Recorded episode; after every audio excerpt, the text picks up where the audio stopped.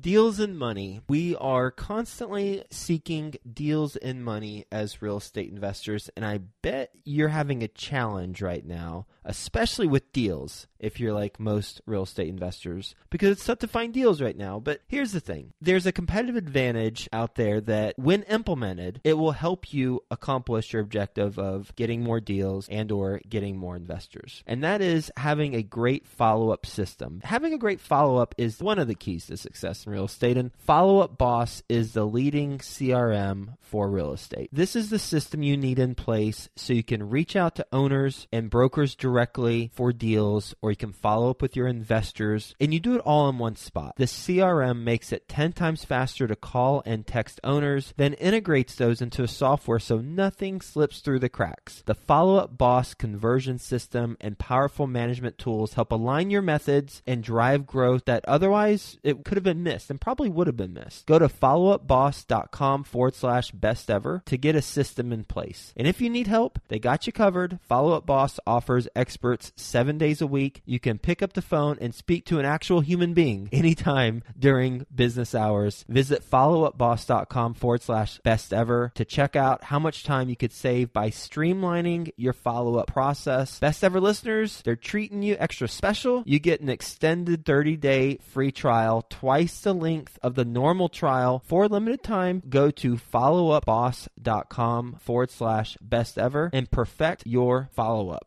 Quick disclaimer the views and opinions expressed in this podcast are provided for informational purposes only and should not be construed as an offer to buy or sell any securities or to make or consider any investment or course of action. For more information, go to bestevershow.com. Understanding the value of time and what you're spending your time on.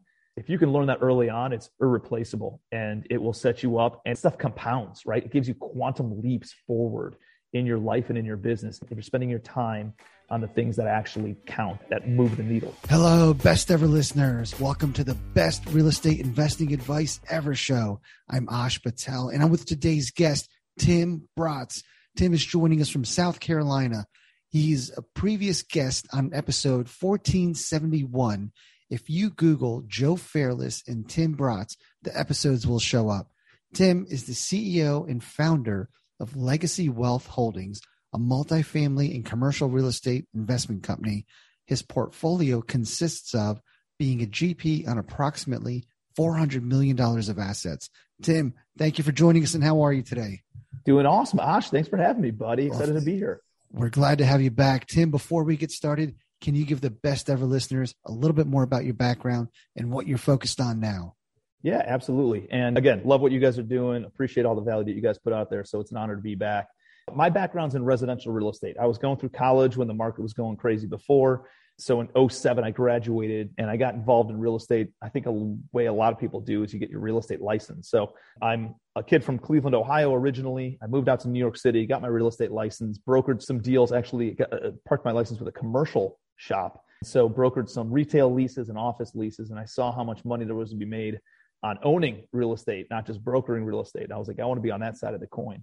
So I moved down to Charleston, South Carolina, started out in residential real estate, doing the single family wholesaling, single family flipping, and then eventually raised some private capital and kind of joint ventured with some private money investors and started buying and holding single family rentals. And so built that up to about 10 units, chased some shiny objects, and almost went broke and decided I want to get back into real estate. Some of the shiny objects were other businesses and things like that. And so it wasn't trips uh, to Vegas.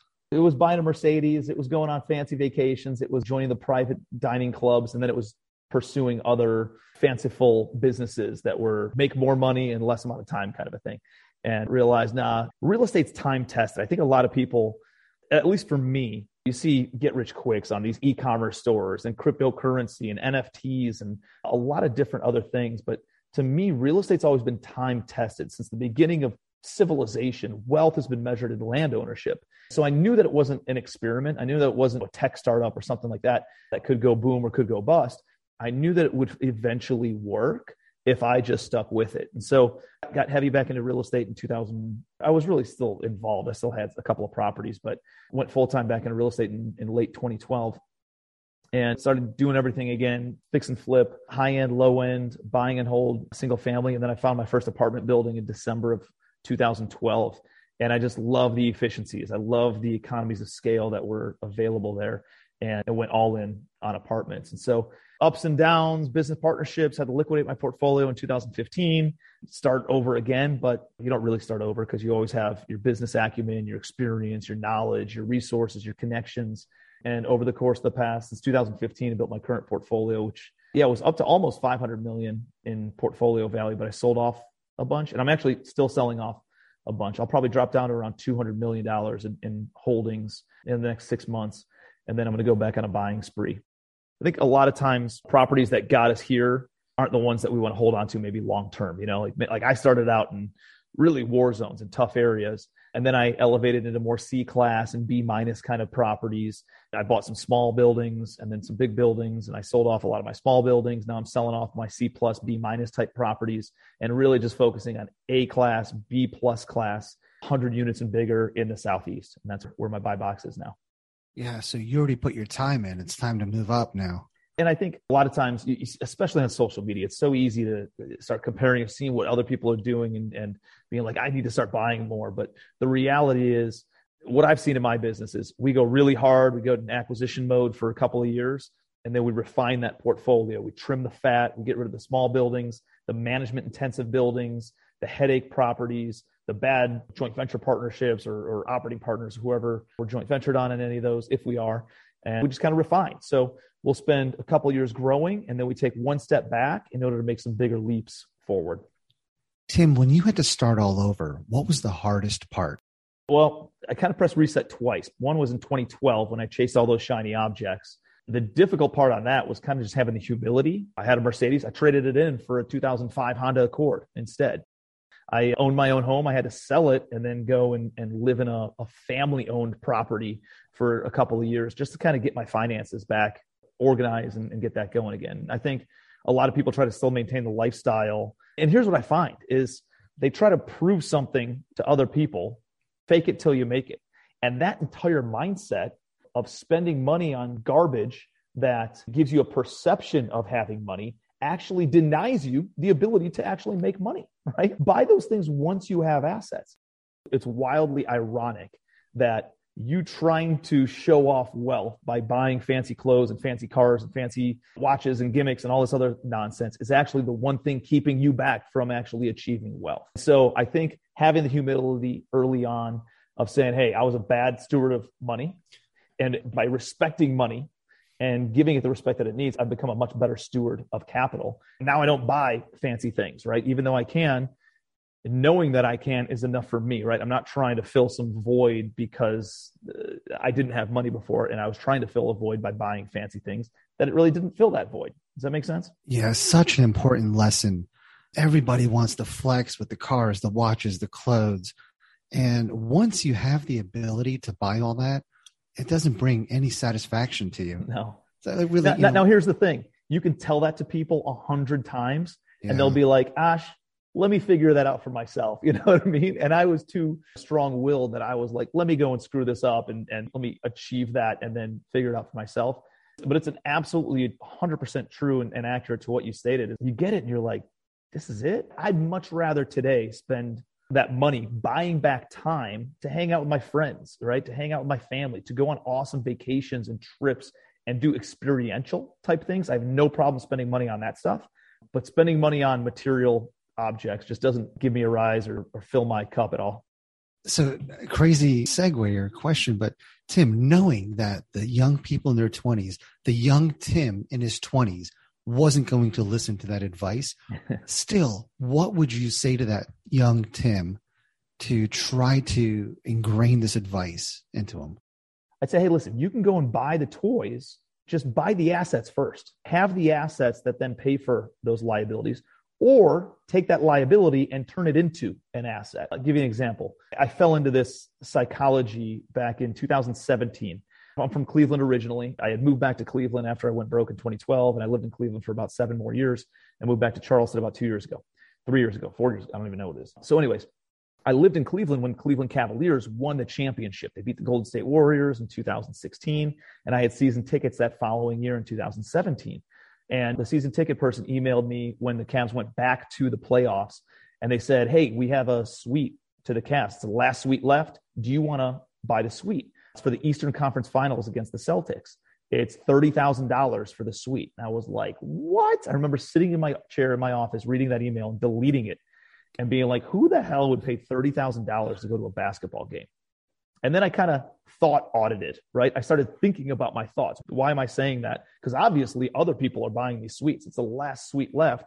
And chances are it's probably one of the worst suites because it's the last one left. So I was like, somebody's buying these things. Okay, well, who's doing it? Are they making it a business expense? Are they paying for it? Are they getting somebody else to pay for it? Are they selling tickets? How are they monetizing it? And it led me down this path of how can I take this liability of going to a basketball game and getting a badass suite and how can I turn it into an asset? And I thought, hey, maybe I can put 15 people, like they gave me 18 tickets to the suite.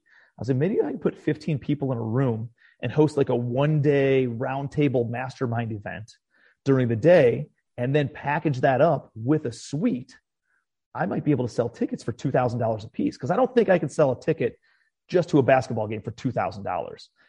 Could I sell it to a mastermind for $2,000? Maybe, but really attaching the suite to it made it that much cooler and enticing.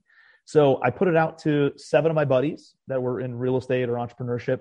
And I said, hey, two grand, one day mastermind with a ticket to the suite to the Cavs Eastern Conference Finals. And I went seven for seven of people saying yes. So I put the suite on my credit card and I filled up the last eight seats and I hosted a one day mastermind. And then I was able to come in full circle, right to your question of how do you take a liability? I was able to take something that was a liability that would usually take money out of your pocket. And I was able to turn that into an asset, get people to pay me to come out, do this event. And then, by the way, from doing that event, I raised $700,000 of private money. I wholesaled a small multifamily property and made about 25 grand on it. So those were things that, that came that I didn't even think would come from turning this liability into an asset. But I was able to do that just by thinking a little bit differently, right? And not just spending the money, but trying to figure out how you make a liability into an asset. You could do it with Airbnb. You could do it with Turo on cars. You could do it with all these different things and take cool vacation homes or second homes or a cool car, an exotic car, and rent it out, get it to cash flow and pay for itself instead of you paying for it out of your own pocket. So that's what I would try to tell 20s Tim on how to not blow all your money and go broke. What an extreme example. I love how your mind works. Man, very few people would have thought along those lines. So thanks for sharing that with us. Yeah, man. One more challenge to you, Tim. I had a conversation with somebody earlier, maybe a couple months ago, and it was me telling them a story where I would go out and replace a toilet in an office building just because I could. I'll do it when the kids go to bed. It's 10 minutes from my house. I'll do it. And then I realized how stupid it was because it took me two and a half hours fiddling my way through this. The Home Depot sign said installation for 99. dollars mm hmm And what an idiot I was, right? My wife brought up the fact that at a young age, they have more time than they have money. So young people don't understand the value of time. We do now because mm-hmm. we're a little bit older and our time is stretched thin. We don't always get to do everything we want to do. So, how do you have that conversation about time with young people? That's a great perspective to look at it. They maybe have time, but they don't have money, and they can use that to their advantage. There's people like me who don't want to work as hard as I was willing to work in my 20s. And somebody with that, listen, I will run through a brick wall. You can call me 24 hours a day, seven days a week. If you need anything from me, I will list your property or joint venture with you, or I will run into those war zones. I'll manage that stuff if you just believe enough in me. That's a really cool angle that you can take as a kid in your 20s who may not have the business acumen or the access to resources that maybe you or I do, but that gets them a seat at the table. I remember when I first got started in real estate, I reached out to uh, a guy actually here in Charleston. His, his name's Patrick Riddle. He's big in like the copywriting space and, and that kind of stuff. So he used to be kind of like a guru in real estate back then. And I remember sending him a message. I was like, dude, I will shovel dog crap in your yard for free two to three days a week. Like I'll do anything, work for you for free two to three days a week if you just kind of pour into me. And he's like, you know what, dude? Nobody really reaches out to me and offers to work for free or do anything I need them to do for free. That's a different mindset that you have. you're worth sitting down and grabbing a cup of coffee with. You know what I mean? A lot of people are like, let me pick your brain, right? Like, think about your brain being picked, Ash. It doesn't sound very appealing. And they don't lead with value. And I think what people, especially young kids, don't understand is that money is a measurement, right? It's kind of like a ruler measures distance or a clock measures time. Money is a measure of value. So the more value you can create for other people, the more money you can attract to you. So you got to go out there, you got to figure out a way how do you provide value to somebody who really doesn't need more access to money or they have the business acumen. Instead of you just sitting down and trying to take, take, take and pick somebody's brain, lead with value. And I think that's a big deal of how you can get yourself into the right circles and the right networks and attract attention from somebody who has the business experience and the level of success that you're looking for, especially at a younger age. So I think that's a big deal. And, and to use some of those things as your advantage. Hey, I, I'm willing to work for you. I'm willing to take phone calls in the middle of the night. I'm willing to do whatever it takes to show you that I'm willing to pay the price here. And I think that's just a different angle that you could definitely take and use to your advantage as a young professional. From a time perspective, I think the simplest example is just understanding $99 for something that would take you two to three hours to do, right? So essentially, you're paying yourself $33 per hour if it takes you three hours on that. So, do I want to make $33 per hour? And you, you start doing the math and you make, I don't know what the number is, 50 grand a year, 60 grand a year, whatever. If that's what you want to make, then yeah, go ahead and do those kinds of activities that yield that dollar per hour. If you want to make $100,000 or $500,000 or a million dollars a year, then you figure out what the hourly cost is on that time. If you're working 40 or 50 hours a week, you can reverse engineer the numbers and say, hey, my time is worth $250 per hour. Now, anything that's $250 per hour or less, you got to staff it out.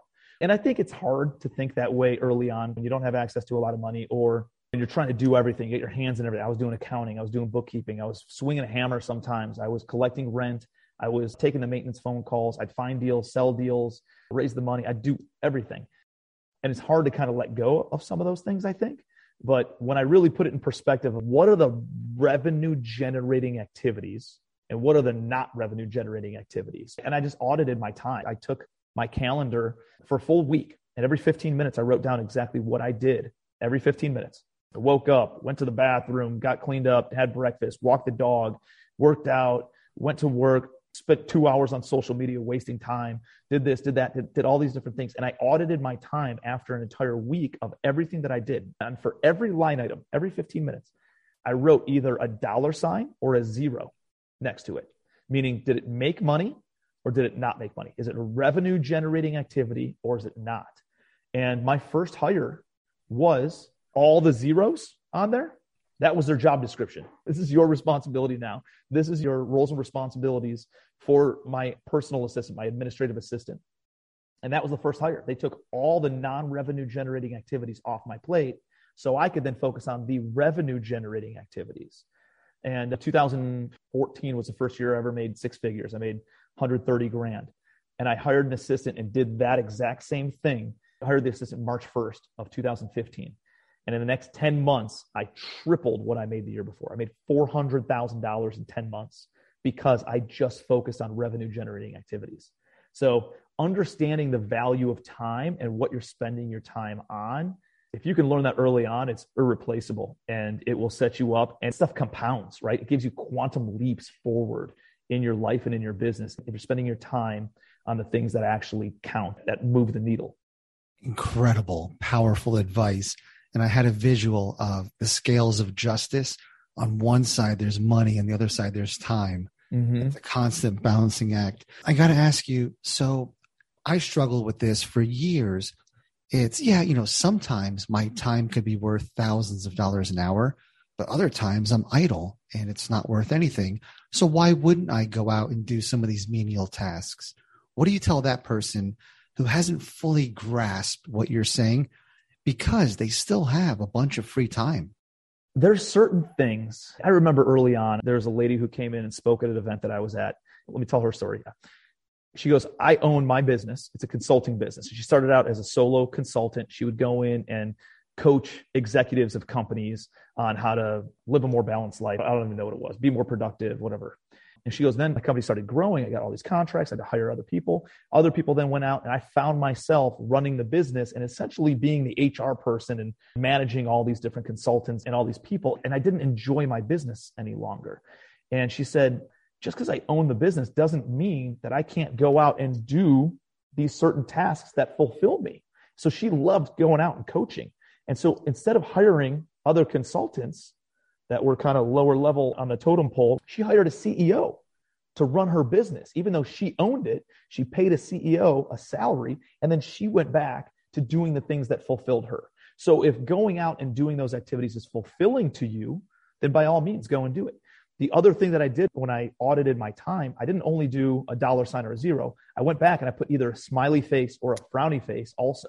So that was like, I want to do the activities, even if they don't potentially make money. It's hanging out with my kids, walking my dog, working out. Those are things that got smiley faces, but they had zeros next to them. Those are things that fulfilled me personally that I still had on the calendar. And the things that had a frowny face and had a zero next to it, that's the stuff that I gave really to my admin. So if it's things that still fulfill you, great, go ahead and do it. If it's not something that fulfills you and you're just like, well, I got extra time, I'd say spend that time on something that actually does fulfill you, that does give you some sort of enjoyment. Why the hell else are we doing this? We're doing this to actually enjoy some life and buy back lifestyle. And we're focused on doing things that's going to make more money that then you can pay somebody to go out and do those activities. So go out and source more deals, raise more capital, focus on operations or dispositions in your business. Those handful of things are really the things that move the needle and it'll give you the highest return on your time until you get to a level where you got a team built out doing those things for you. Then it's probably doing things that are painting a vision, building out the organization. And that's kind of like the next level of what I spend my time on today.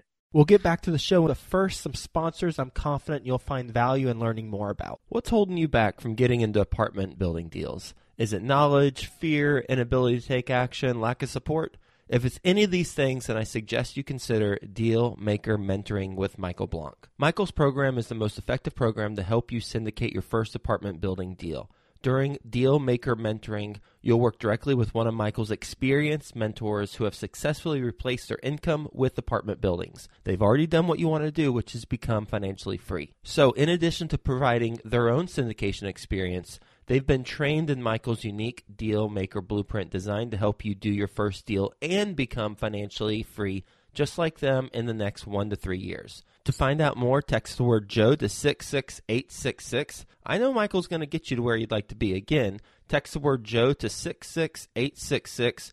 Do it right now while it's fresh on your mind, and let's get you started with your own syndication business. I'd like to introduce you to my good friends over at PassiveInvesting.com, a private equity real estate firm based out of the Carolinas. PassiveInvesting.com makes it easy for you to start investing in real estate. They focus on acquiring institutional quality apartments and self storage facilities with private accredited investor funds. They also have a real estate debt fund that offers hard money loans to local fix and flippers across the U.S., which currently has a 0% default rate. With a portfolio of over 700 million in assets and controlling over 250 million in equity, they know how to secure the best deals and how to avoid the red flags. If you are interested in learning more, please reach out directly to passiveinvesting.com and request the free passive investor guide that outlines the seven red flags for passive apartment and self storage investing. Visit passiveinvesting.com forward slash red flags to download that PDF now. That's passiveinvesting.com forward slash red flags. Such incredible advice. Best ever listeners, if you know somebody that's younger, starting out, that can appreciate this advice, please send them this podcast because I wish I had a lot of this advice when I was starting out. This is incredible. I want to share a quick story with you, Tim. I was at a dinner and I met a guy who was a score counselor, but he was also one of the most well connected people I've ever come across.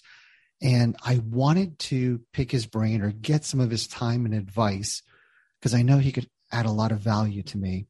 But I didn't want to just come out and ask for it. So I knew money wouldn't move the needle. He was retired, did very well. He's not looking to make any more money. So the way that I approached it, I said, Hey, Lee, I would love to get some of your time. And during the dinner, I found out what his favorite restaurant was. So happy to meet you at this restaurant, buy you dinner. And in return, let me know what I can help you with, whether it's things around the house, cleaning the garage, hanging a TV, odd jobs that just need two people to get done. Right. And he was blown away and we're Love it. very good friends to this day. So, so important to add value. Tim, one of the things that you're kind of known for is building a business around your lifestyle. Man, that sounds like a t shirt. Let's dive into that. Not always, right? Before it was work, work, work. And it kind of bought into that bag of goods that I think a lot of people do of just like, let me work my tail off and tell myself I'm doing it for my family. When does your family care if you make an extra 10 grand a year, even an extra 100 grand a year? I guess maybe it depends. But once your basic needs are met, you got a roof over your head, you got food on the table, you got clothes on your back, you live in a safe neighborhood where you don't have to worry about getting broken into or robbed or whatever. Once those basic needs are met, and in most communities, that's fifty to sixty thousand dollars a year in household income. It doesn't make difference if you make seventy grand a year or seventy million dollars a year to your happiness. There's statistic after study after study after study, metrics on all this stuff. There's no difference in level of happiness once your basic needs are met. Now it's about fulfillment. Now it's about making impact. Now, like that's the stuff that actually moves the needle, not making more money potentially. Well, let me try it out for myself. And I did, right? And so I, I just kept on trying to make more money. And it got to a point where I remember I came home, I had a daughter, she was two years old. And I came home from work one day from the office and we had dinner as a family. And then after I kind of quietly sneak into my office, I answer some text messages. And my little girl, right after dinner, right before bedtime. I haven't seen her all day. She comes in, she's tugging at my shirt. Daddy, daddy, will you, will you come and play with me? And I was like, yeah, yeah, yeah. Hang on one second. And I don't even look at her. I'm, I'm, I'm texting and I'm sending this text message. Daddy, daddy, will you come and play with me? Like, yeah, baby, hold on one second. I'll tell you what, why don't you just go and play? And I'm going to be over there as soon as I'm done sending this message and then we'll play together. Okay, daddy. So she goes over in the playroom, which I can see from my office. And she's over there playing by herself. And I finish sending the message and I look at my daughter playing by herself because I just sent her over to play by herself. And I look down at the message and I realize it's not urgent and it's not important. It could have waited until tomorrow. Potentially, I could have just deleted it, not even responded at all, and it would have handled itself. And yet, my daughter came over to me and she's tugging on my arm, wanting to spend some time with her daddy, right? And I'm trying to make an extra dollar. And I'm ignoring my daughter, whether she knows it or not. I'm planting a seed subliminally in her mind that this phone and this work is more important than she is. How many times do you plant that seed before it actually takes root, before it actually starts being cultivated over and over and over, and then it actually grows? And then all of a sudden, she associates daddy not with love and comfort and safety and somebody she can confide in and, and somebody she can laugh with and have a good time with, but instead of being ignored. And she all of a sudden associates love with being ignored and not being treated the way that she should be treated as a little princess. And all of a sudden, she starts dating guys in high school who treat her like or who are or tries finding fulfillment in different ways that nobody wants to talk about their daughter doing, right? Through sex and drugs and other horrible stuff, right? And so this all happened to me, right? As I'm sitting there after dinner looking at my daughter, I canceled everything the next day. The next day was a Friday, and I canceled all my appointments. And I realized I block out time for a podcast. I block out time for a phone call. I block out time for a lunch meeting. I block out time to post on social media or whatever. Why don't we do that for our family? We time block for work, but we don't time block for our family.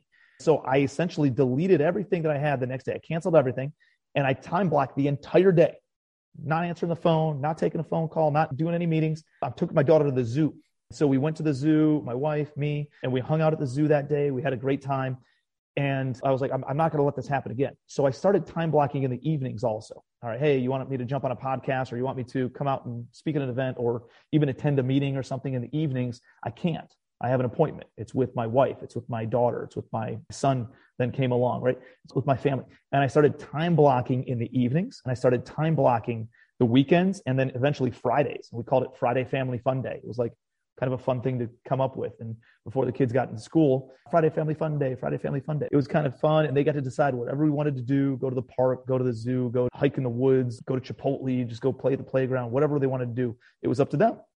And you're like, damn, well, Tim, I'm building my business, right? I can't not be available. I can't, I got to take that phone call. It could be a client, could be a private money lender, could be this person, could be that person. I was very clear with everybody I did business with that I do not take phone calls after five o'clock. I put my phone away. That way I can recharge the batteries personally and spend time with my family. And if I miss out on a deal or if we don't do a deal because of that, I totally understand, but I'm not willing to sell out my relationships to make an extra dollar. And you know what happened by time blocking and, and creating constraints with my work schedule? Because now I'm only working 10 to 5 Monday through Thursday. It's what is that? That's 30 hours a week. Did you become more efficient? I became more efficient. So now you're not wasting your time on a bunch of crap that didn't matter, right? Now you're in the office and you're like, I got to get things done. And you zoom through emails and you zoom through messages and you, you don't drive a half hour to go grab coffee and then drive a half hour back and waste an hour in a meeting that could take a 15 minute phone call. And I started doing things like that that made me way more efficient. That actually, I started growing the business more because I focused on those things that move the needle. The other thing that happened were there were people who are now part business partners of mine in my organization that before they were just kind of like clients or it was like my business attorney is who I'm thinking of right now. And he was my business attorney. He's like, dude, I respect you more because you don't value money over relationships. And because of that, I want to do more business with you. And he eventually came in house and is now a partner of mine. And we've bought hundreds of millions of dollars of real estate together because of that. So you think you're going to lose out on business. I actually gained business from it. I actually grew my business because I created those constraints in my schedule. So it's a powerful, powerful notion is to time block for yourself personally to work out, to meditate, to read a book, for personal development, whatever that looks like. And then for your family, for your friends, time block some of those things. Schedule a date with your wife, schedule a date with your daughter, schedule a date with your son. Go and play putt putt. Here's what's important to understand right? Like we all play this psychological game of ourselves of I'm doing it for my family. Eventually I'll be able to retire. I'm going to do it for my retirement. And I get it. I actually forego a lot of present where you give up present benefits living in the for, moment for long term. Yeah. For long term benefits kind of a thing. Here's what I found though. Are you Hang thinking on. like uh, short term pain, long term gain? Yeah, kind of that. I've always believed in that. But the reality is by creating those constraints, you're going to be happier. Because you're going to be happier, you're going to show up better to work. You're going to be more productive at work. If people are going to hear it on podcasts and in phone calls and in your business dealings, it just moves everything forward so much more. So, time block, the greatest indicator of your priorities is how you spend your time. So, we tell ourselves, I'm going to work and I'm working all these hours because it's for my family. The reality is, you're prioritizing work, not your family. It's how do you spend your time? And that's the greatest indicator of your priorities. Again, just mind blowing advice. And a lot of good points in there. It's a lot of excuses that we all use. Okay, listen, if I can get to X number of dollars, I can retire. And you keep moving that needle. Mm-hmm. Well, that might not be enough. Okay, I'm going to get to this dollar amount. And in all honesty, we've established that once you have enough discretionary wealth to buy whatever you think that'll make you happy, you don't end up buying it. So really, why do you keep moving the needle? And mm-hmm. I've never seen anybody happier at a $2 million net worth versus a $500,000 net worth. So such great points. The efficiency, you think back to college or high school, even when kids had jobs, they get better grades and it's proven they get better grades in school because they have a scarcity of time. They use it more efficiently. To your point i think that's so powerful and something that needs to be addressed because i remember in high school my mom told me she's like no you need to play a sport or do something every single season. I was like why? Because if you don't tim you're going to go get in trouble right? Because then you have too much time. So i always played three sports. Hi beautiful. This is my little girl. She's now how six. are you? She's almost seven years old now. tell me your name. What's your name Penelope. Penelope. Penelope, my name is Ash. So good to meet you. He's saying, we were so just talking about you. we were just talking about you. So one of the things that my mom told me, she's like, if you're not busy, then all of a sudden you find trouble. You go and find things to make yourself busy, and typically it's not good, positive, productive, positive influences in your life. So that always kind of resonated because I watched the kids who weren't busy and they were doing drugs after school or they were at the mall stealing stuff or they were just getting into trouble and not getting good grades. I had a finite amount of time to study because I had work and then I had fun time or whatever, you know. So I had to go and study and get it all knocked out and be very productive with all that stuff because I was constrained on time. So if you want to move the needle forward, don't have too much time, time block for these specific things and really be all in during those time blocks. Tim, I want to touch on a couple of those things. I had a pivotal moment as well where I think my daughter was one or two and just learning how to walk. I'm sitting on the sofa on a laptop and she would come over and try to close the laptop.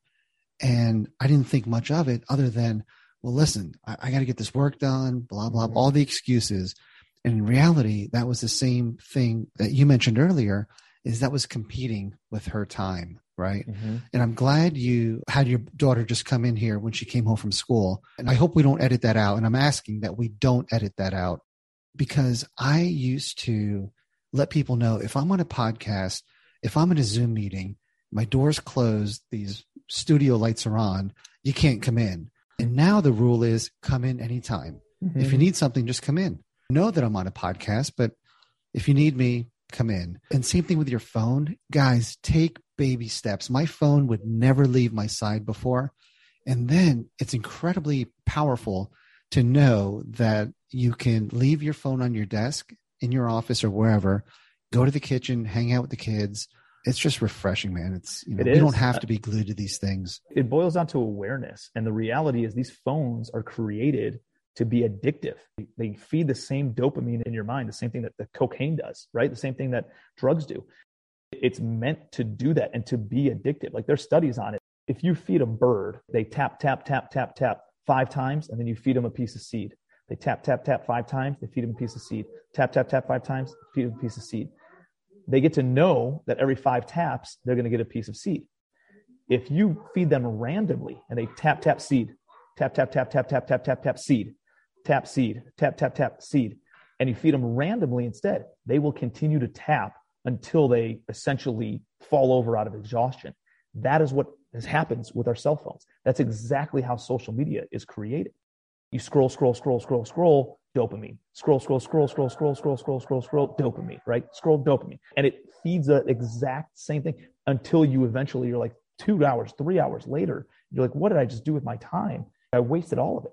When you realize and you have awareness that can actually put the phone away and not be addicted to it and it doesn't control you and instead you control it, it's a game changer for sure. Tim, we're heading to the end of our allotted time. Normally I ask, what your best real estate investing advice ever is. Today, I'm going to ask you, what is your best advice ever? oh, man. I'd say, I think the big thing that I want to convey to my kids is take 100% responsibility. You are who you are, where you are. There's some external forces that set you up, but the reality is, once you're an adult, you are where you are because of the decisions that you make or don't make. It's the rooms that you put yourself in or don't put yourself in, the books that you read or choose not to read, the shows that you watch or choose not to watch. All those things feed into who you become as an individual. And it's your decisions, right? It's all 100% up to you of are you putting yourself on a path of progress or putting yourself on a path of more regression or stagnation. And what does that look like? You are 100% responsible for you. Yeah, the economy happens to everybody social impact happens to everybody. All these different things happen to all of us. We all have negative influences on our life. But it's like what Jim Rohn said. He said, all these winds blow on all of us social winds, economic winds, political winds. All these winds blow on all of us. Like we're all like little sailboats. The difference is not the wind that blows, but it's the set of the sail. You set the sail and it'll take you anywhere that you want to go. And it's up to you, right? All these external things not about what happens to you, it's about how you respond to what happens to you. And if you take 100% ownership over your life and over your business and over your family, I think it's going to set you on a path to really move things in the direction that you want to go, knowing that you have control over it and you can dictate what your life is going to be designed to be like. Tim, do you do any coaching now, or is that part of the plan in the future? A little bit. I'm real active on social media, right? Connect with me on Facebook and Instagram. I'm real active on there. And then I do a little bit of how to scale from a single family into apartments. I'll do that maybe three times a year, two, three times a year. And then I have a mastermind group as well, where we get together a few times a year and talk about business and life and all that kind of stuff. But and what yeah, is that, that, that called? The mastermind group. LegacyFamilyMastermind.com. That stuff is cool. It's a lot of real estate people, but I, we have a lot of other general business folks too. It's, it's more about business building and stuff. We offer a lot of real estate type things, insights and concepts. And I'm just a real estate guy. So most of my network is real estate, but it's more business building, lifestyle building. And it's powerful group, man. We got a, a lot of good people in there and it really checks all the boxes on fulfillment for me. It's not the biggest money maker for me, actually, probably last in line, but it's the most fulfilling thing that I do. I love doing the coaching. I love helping people see themselves as more than the, maybe they can see themselves on their own and connect them with the resources to help them fast track that success. I think when this podcast airs, a lot of the best ever listeners are going to reach out through that website. Tim, are you ready for the best ever lightning round? I love it. Yeah, let's do it. All right, Tim, what's the best ever book you recently read? Who, not how. It's really good. It's all about instead of you saying, Hey, I need to take on something new and put it into practice. Oh, hey, I went to this conference and got a lot of amazing things and I got to add all these things to my plate. Instead of saying I have to add all these things to my plate, you say, who do I need to hire to then implement these things in my business? It's a totally revolutionary thought process. It's a really, really good book. Yeah, that was a huge eye opener for me. Tim, what's the best ever way you like to give back? Doing the coaching, social media. I get people, hey, can I pick your brain? Can I do a lot of this stuff? I love social media because if you use it to create content, right? Not necessarily consume, or if you are going to consume, make sure it's very disciplined consumption. But for me, I can reach out to a lot of people. I can make a big impact across many people. It's a one to many platform that can be used as a phenomenal marketing tool. So I try to put out as much valuable content on social media as I can. And Tim, how can the best ever listeners reach out to you? Hit me up on Facebook, Instagram. I'm very active on those two platforms. I even have a TikTok LinkedIn and stuff now, but Facebook and Instagram, I'm most active. So hit me up there. And, and if there's anything that I can help you out with, or a resource I can connect you with, or a direction I can point you in, happy to do so. So I appreciate you, Ash. Thanks so much for having me, brother. Tim, thank you. It's been our pleasure to have you. We didn't have an agenda, but man, what an incredible conversation. So thank you so much for giving up your time today and sharing that with us. Thank you. Appreciate you, Brent. Best ever listeners, thank you so much for joining us. If you enjoyed this episode as much as I did, please leave us a five star review, share the podcast with someone you think can benefit from it, follow, subscribe, and have a best ever day.